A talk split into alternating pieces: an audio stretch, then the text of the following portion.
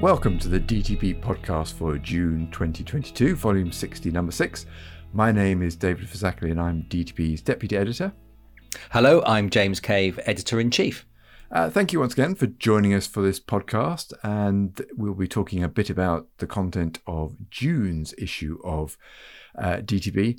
Uh, but before we get to that, I just wanted to talk about a very strange report from HSIB uh, that I came across last week. Um, if you're not familiar with HSIB, it's it's funded by uh, Department of Health and Social Care, and they carry out investigations across the NHS in England, and their aim is to improve patient safety. Uh, their investigations cover a wide range of issues, and they try and identify factors that could cause harm, and they share their learning. Um, and we are covering another one of their reports later in this podcast. But my issue, uh, and I'm interested in your take on this, James, is a report that came out end of April about an unintentional overdose of oral morphine solution. And they talk about a case in which a patient took 10 milligram doses of oral morphine instead of what was prescribed, which was 2.5 to 5 milligrams. Um, very sadly, the patient later died, and HSIB investigated some of the issues around it. But for me, the important issue that doesn't seem to come across in the report was it's not clear why the patient and his wife didn't understand what the dose was. And I really wanted to know why, but the report really gave no insight into that. Plus, there were big gaps in the investigation no face to face interviews with the GP or the pharmacy. Um, and we were left with an overview of a problem with no clear recommendations. So, actually, I got to the end of it and I was a bit annoyed. James? Yes, I, I, am Am I ranting unnecessarily?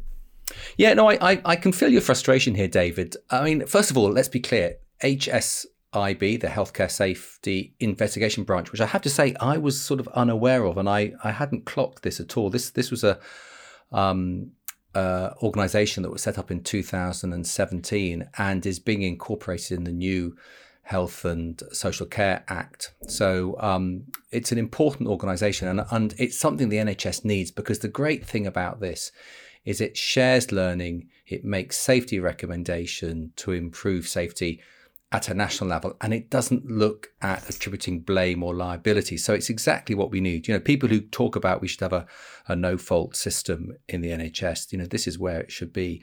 So it, it, this is a good organization, but as you say, I I was just left thinking, this is a really unfortunate case. Um, it was a case of a mistake, I think, on behalf of somewhere in the process. I didn't feel there was any system issue, and therefore I was unclear why they published it, and, and as you say, what what the learning was from it really. Because what you really wanted to know is what was the interaction between the GP uh, and and the patient when they were explaining the dose, and the pharmacist and the patient when they were giving out the, the medicine, and none of that is captured um, in the report. There's no, I think there was no interview with the, with the pharmacy team at all.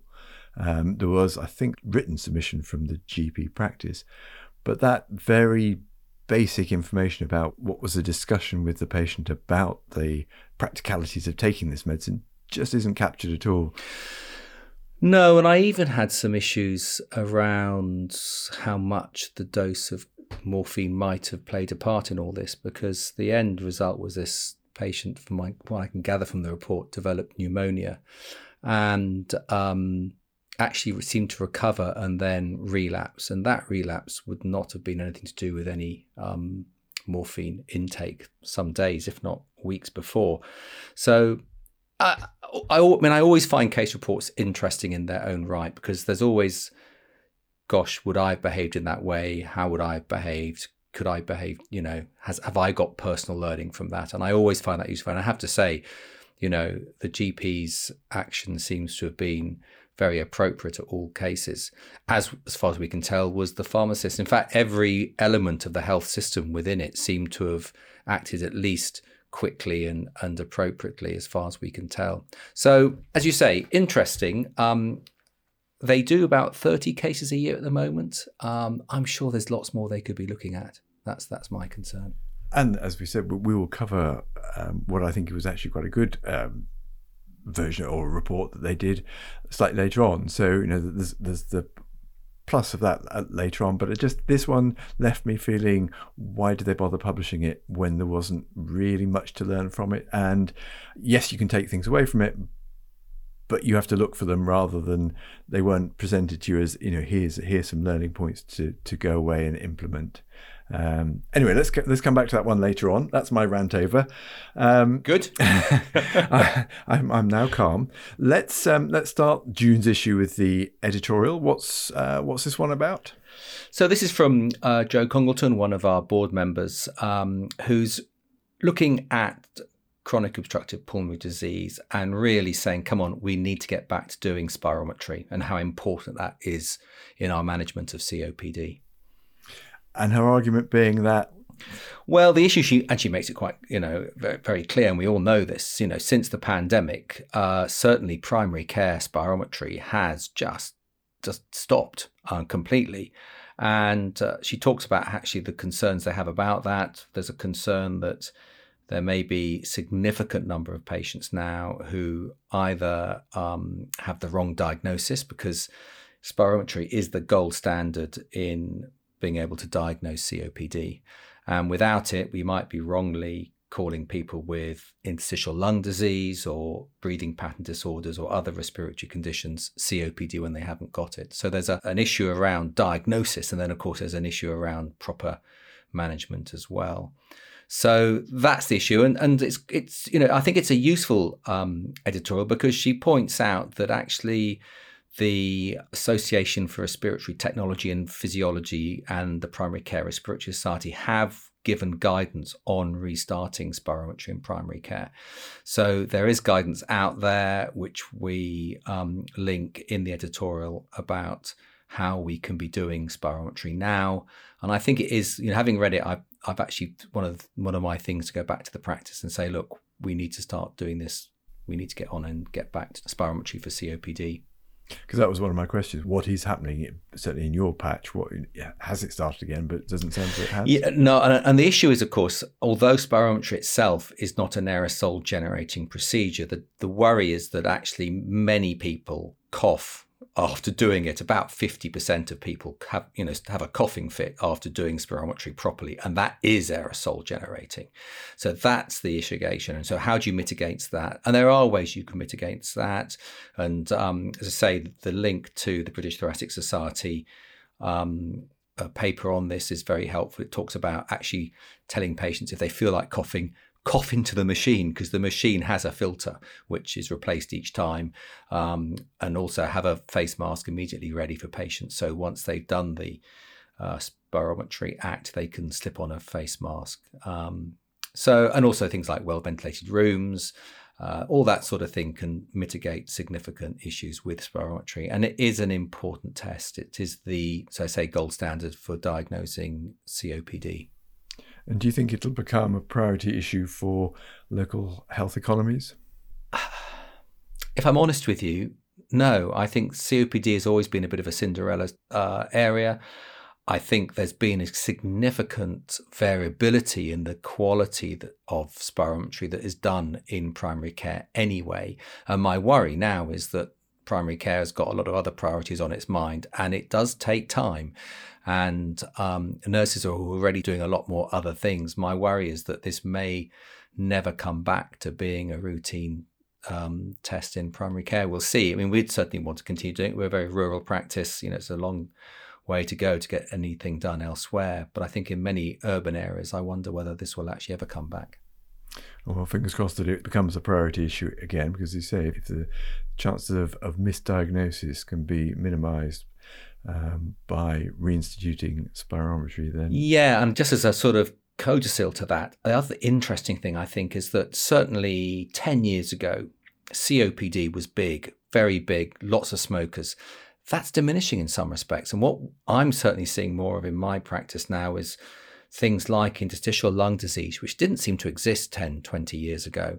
And of course that makes the diagnosis that much more important. In the good old days because 99 people out of 100 with those symptoms would have COPD. I'd be getting it right most of the time, even without spirometry. But now I think the numbers of different sorts of lung disease issues are coming up, then obviously the importance of a more specific and, and sensitive um, test is more important than ever. Okay, thank you very much. Um, and now back to the HSIB, and I've got a smile on my face now. Let's talk about their other report. Um, we've covered this in a select item, uh, and also it links back to an article we published in 2018 about paracetamol. So, uh, do you want to take it away? Yeah, so this is um, the case report, if you like. That's the background to this. Was an 82 year old patient who was admitted to hospital following a fall and was given as analgesic paracetamol, one gram, that's two tablets, four times a day whilst in hospital. Uh, and 16 days after the patient started their paracetamol, they blood test showed a slightly abnormal liver function test. Alanine transaminase was about 46, so not not particularly elevated, and an alkaline phosphatase of about 228. So actually, for most people, you'd think, oh, that's probably in keeping with what might be normal for that patient. But actually, on day 29, a further liver function test showed that her or his alkaline, sorry, alanine transaminase had raised now to 567, indicating significant liver damage. And the patient's paracetamol concentration was done at that time and found to show a significant paracetamol overdose. And unfortunately, um, the patient died uh, shortly after. So, this was a, a patient who was slim. They were 40 kilos when they arrived in hospital and were 37 um, by the time towards the end, and no adjustment was made for the paracetamol dose.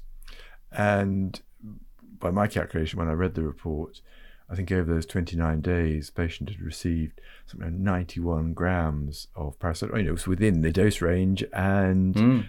you know, may not have normally, you know, raised an eyebrow. But what, what did the HSIB notice? Well, uh, this is the issue, isn't it? So if you look at the SPC uh, for paracetamol, there's nothing in there for oral paracetamol to worry about with regard to low body weight. Um, BNF guidance does state that there may be some increased risk in patients who are under 50 kilos. Uh, but interesting enough, the clinical knowledge summaries, which is also commissioned by the same organization that commissions the BNF, um, had different guidance for paracetamol um, for adults. So uh, they they picked up that there was a discrepancy in guidance across all the various organisations, and uh, you know I think have have highlighted something which is actually really important and needs to be addressed across the the whole of the uh, uh therapeutic arena.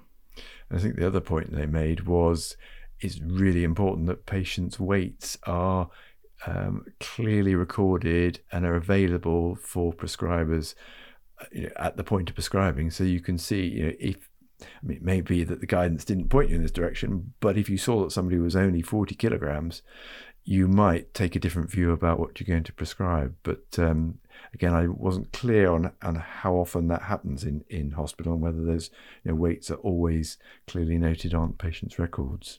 Yes, I mean I don't remember happening at all, but then I it was a long time ago when I was working in hospitals. But I, even in general practice, um, not every GP thinks it necessary to have some good scales in their room now. Um, and it is fascinating now, particularly with the DOACs. Some of those have got weight issues with regard to dosing. Um, it's increasingly important that you know we understand every element of of a patient's um, sort of health before we can make that important decision on what dose to give a patient. I mean, interesting you picked up the SPC for oral paracetamol that doesn't make any comment about um, adjusting for, for weight, and yet the SPC for injectable paracetamol does provide very detailed uh, recommendations based on on weight. Um, and it's odd there's such a discrepancy between the two. Yes, I mean SPCs are always difficult, aren't they? With regard also to drugs that are quite old because you, I do wonder how or where or who determines when they get updated in these situations. You can understand if a drug is under patent that it's the drug company that's going to be involved in that. But a generic drug like this, um, I, perhaps you know, but I'm not sure who it is that would be responsible for changing the SPC. I mean, I guess if it was a, if it was a major safety issue, then it would be the regulator who would request a change. Now, my well, one of my questions is whether for a drug that is available over the counter, um, is there likely to be a major move to change its dosing so significantly based on based on weight? And I just wonder whether that isn't going to happen. Um, and yet, this would seem to suggest from from this case and from when we looked at it in our article back in 2018 that that low, you know, frailty um, and and low weight is a bit of a risk factor for having problems with full dose paracetamol. So um, it'd be interesting to see whether this does go any further. I, I totally agree, and I think frailty, as you say, frailty is a big one, and I I often when talking to um, our clinical pharmacists who uh, have joined us and our, our training GPs, I say to them, look, you know, if you are not reducing the dose of frail patients in their 80s from what they were taking in their 60s, then you're missing you're missing something because frailty is a major issue for for drug overdose and you know these patients should be having smaller and smaller doses of their medications as they get more frail and more elderly so uh, good report well done hsib for flagging it up um, and I and I, I, I, take back all I said at the start of the podcast. Um, uh, they're very good. Um, so thank you for that, James. And let's just finally uh, quick look at our main article this month. I know this was an article that you were particularly interested in commissioning many months ago, and that's looking at serotonin syndrome. Uh, edited highlights. Yeah. So um, serotonin syndrome under-recognized by doctors. It's an adverse drug reaction, really, due to increased levels of intracerebral serotonin, and it's usually clinical diagnosis based on a classic triad of neuromuscular hyperactivity, things like tremor, increased brisk reflexes, perhaps clonus, autonomic hyperactivity like sweating, hypothermia, tachycardia, tachypnea, and an altered mental state, sort of like an over arousal, agitation, excitement, anxiety. And the reason why I was particularly keen that we should do this review of serotonin syndrome, or what some people might call serotonin toxicity, is I've had a couple of cases now of patients who I feel have been missed. Um, one particular case was a patient who was taking an SSRI and also tramadol, and also was taking probably some novel psychoactive substances, and twice was seen in casualty with, I am sure, serotonin syndrome, but was misdiagnosed as simply being anxious and having a panic attack. And it wasn't until we reduced her dose of tramadol that actually the whole system stopped. It may well have been that it was being triggered triggered by novel psychoactive substances as well. But it just I just think this is a really important syndrome, which particularly because of the amount of SSRIs that we pr- prescribe and the amount of um, opioid analgesia that's prescribed, you know that this is a this is something I think which is happening more often than we probably realise. But one of the points the authors of the article make is that there seems to be a bit of controversy around serotonin syndrome at, at the moment, and not all cases are serotonin syndrome. Yeah, I mean it's it's a clinical diagnosis, and um, you're right. There are some issues around how you define it, how you determine whether it is true serotonin syndrome or not. Um, but to me, I think just being a jobbing GP for me is if you're giving patients SSRIs and opioids, be aware of this triad of side effects. And if people are getting those, then we need to do something about it. You know, I think it's going to be quite unusual for primary care to see this serious serotonin syndrome where you get um, hyperthermia. And if ever you do see a patient with this who's got a, a fever, then that is a reason for an, you know getting on onto dialing 999. These patients need to be in hospital rapidly. Um, but I think it's just just being aware of this because it's an odd triad of, of symptoms. It's so often just looks a bit like a panic attack, and it's really important that we don't miss it. Okay, thank you very much. Um, you can find these uh, and all our articles on our website at dtb.bmj.com. A quick reminder that this year we're celebrating our 60th anniversary, And on our website, we've got a page dedicated to 60 years of, of DTB. And we've just added a timeline um, that takes us across um, those 60 years with some key events, examples of, I was going to say some of our important, all our articles are important, but some of our more important articles. Um, and also, there's a video with James in glorious Technicolor talking about DTB and, and how things have altered over the years. Uh, if you want to get involved with DTB, do let us know. Uh, you can suggest topics for articles, be a peer reviewer, or even an author. Just email us at dtb at bmj.com. And thanks to everyone who has sent us comments and suggestions. And thanks for listening, and we hope you'll be able to join us in a month's time for July's podcast.